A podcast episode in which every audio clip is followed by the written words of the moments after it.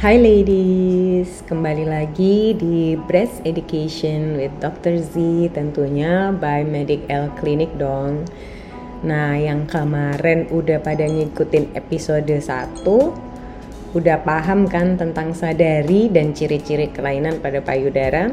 Nah, kalau misalnya uh, ada yang belum paham nih ya, boleh uh, tanya atau DM ke IG-nya Medical Clinic ya.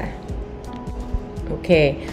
Setelah kita mengetahui tentang sadari, kali ini kita akan lanjut ke pembahasan berikutnya, yaitu tentang USG pada payudara. Seperti yang sudah saya jelaskan di episode sebelumnya, uh, jika menemui dokter, maka akan di perlukan pemeriksaan radiologi. Salah satunya adalah dengan pemeriksaan USG payudara. Nah, ke dokternya ini karena memang sudah ada keluhan ya uh, setelah sadari dan um, merasa ada sesuatu yang tidak lazim pada payudara, uh, maka segera periksa ke dokter. Pada saat ke dokter, selain dokter akan memeriksa payudara kita secara lebih teliti dan lebih lengkap lagi, nah, dokter akan melanjutkan dengan pemeriksaan radiologi. Tujuannya di sini adalah untuk melihat apakah kecurigaan dokter tersebut uh, terbukti dengan uh, pemeriksaan radiologi. Pemeriksaan radiologi ini yang sudah pernah saya jelaskan ada dua macam. Ada USG payudara juga ada mamografi. Nah, uh, siapa-siapa aja sih yang dilakukan USG payudara dan siapa-siapa atau uh, seperti apa yang harus ternyata melakukan juga pemeriksaan mamografi. Oke, okay. biasanya nih kita para dokter itu pada saat uh, memutuskan untuk melakukan USG ada beberapa aspek yang dilihat. Salah satunya adalah usia Uh, yang kedua adalah uh, pada saat kita memeriksa benjolan tersebut atau ada kelainan pada payudara tersebut, kita melihat apakah kelainan ini salah satu uh, kelainan ini keganasan atau uh, kelainan jina aja gitu.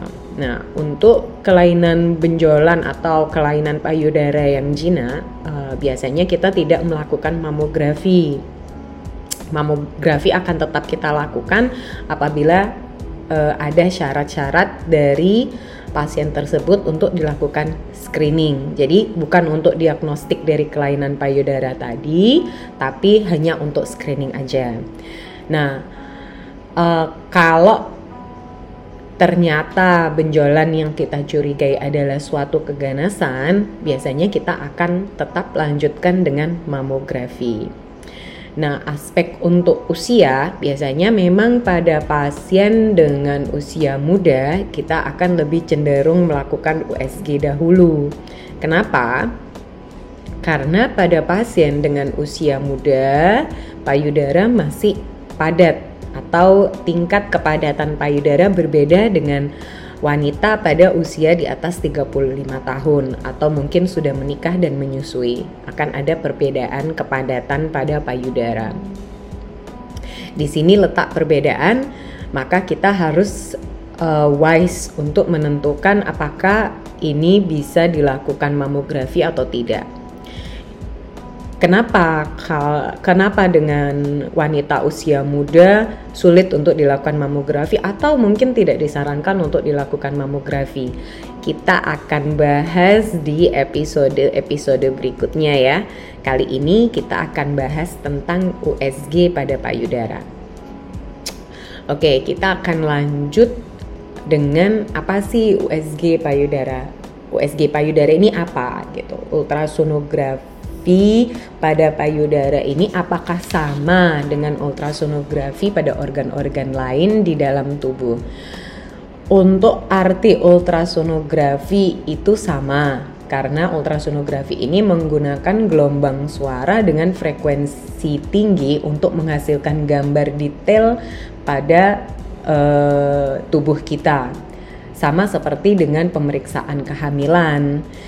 Nah, cuman di sini kita melakukannya pada payudara.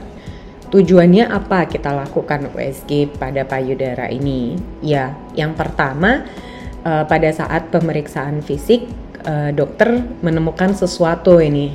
Nah, uh, untuk memastikan sesuatu ini seperti apa, jadi kita bisa melihat di mana benjolannya dan ukurannya seberapa, apakah benjolan tersebut berbentuk tampak seperti benjolan keganasan atau dia hanya benjolan jinak saja. Itu kita bisa melihat dari USG payudara.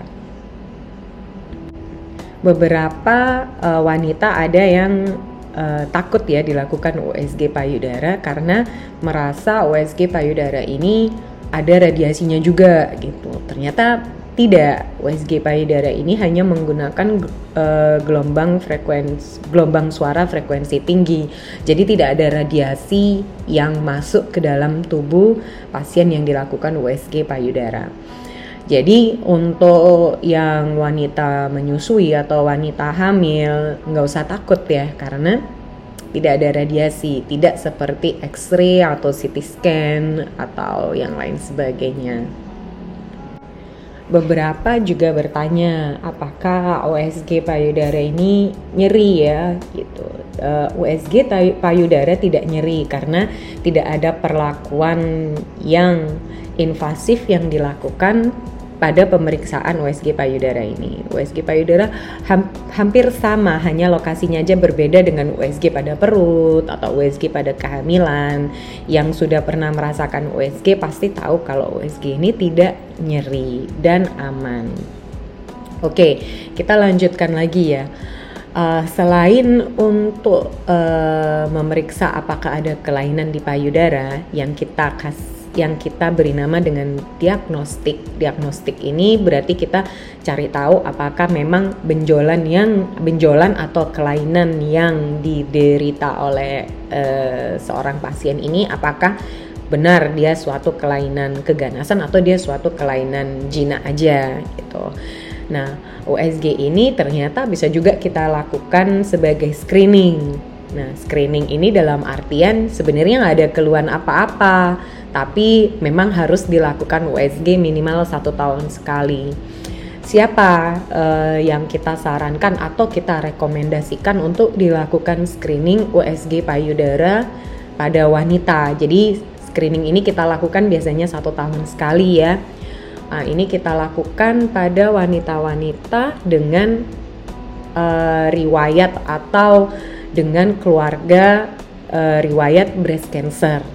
Nah, pada wanita muda dengan keluarga riwayat breast cancer akan kita sarankan untuk dilakukan USG minimal satu tahun sekali.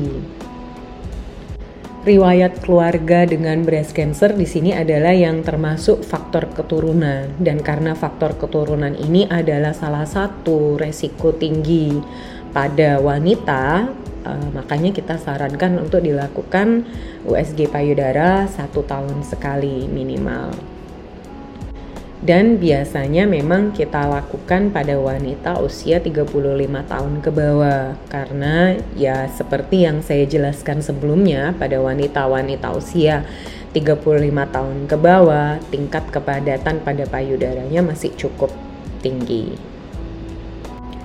Lalu uh, ada juga nih yang bertanya uh, apakah ada persiapan khusus ya seperti apa yang harus kita lakukan? Apakah mungkin kita juga harus puasa seperti USG pada perut uh, jika kita mau melakukan USG pada perut? Tidak ada persiapan khusus dan tidak harus puasa untuk dilakukan USG pada payudara. Namun saran kita adalah yang terbaik setelah menstruasi setidaknya 10 hari dari awal menstruasi. Karena kenapa sih uh, sempat saya singgung sebelumnya uh, pada saat menstruasi payudara itu terasa sensitif, padat dan cenderung nyeri jika kita lakukan perlakuan termasuk pemeriksaan dan juga pemeriksaan USG pada payudara. Nah, jika memang ada pemeriksaan selanjutnya yang ternyata harus kita lakukan, salah satunya dengan mamografi, maka akan kita lanjutkan dengan pemeriksaan mamografi. Seperti apa sih pemeriksaan mamografi ini? Kapan, gimana, dan uh, apa saja persiapannya akan kita bahas secara lengkap di episode berikutnya. Oke, jika ada dari um, wanita semuanya yang ingin bertanya atau ingin lebih jelas tentang uh, USG payudara atau mungkin tentang kesehatan pada payudara secara lengkap atau mungkin ada sekarang yang dalam pikiran ini yang dikhawatirkan boleh langsung DM di Instagram Medic L Clinic. Oke. Okay? Uh, jumpa lagi di episode berikutnya dengan Breast Education with Dr. Z tentunya by Medic L Clinic. See you ladies.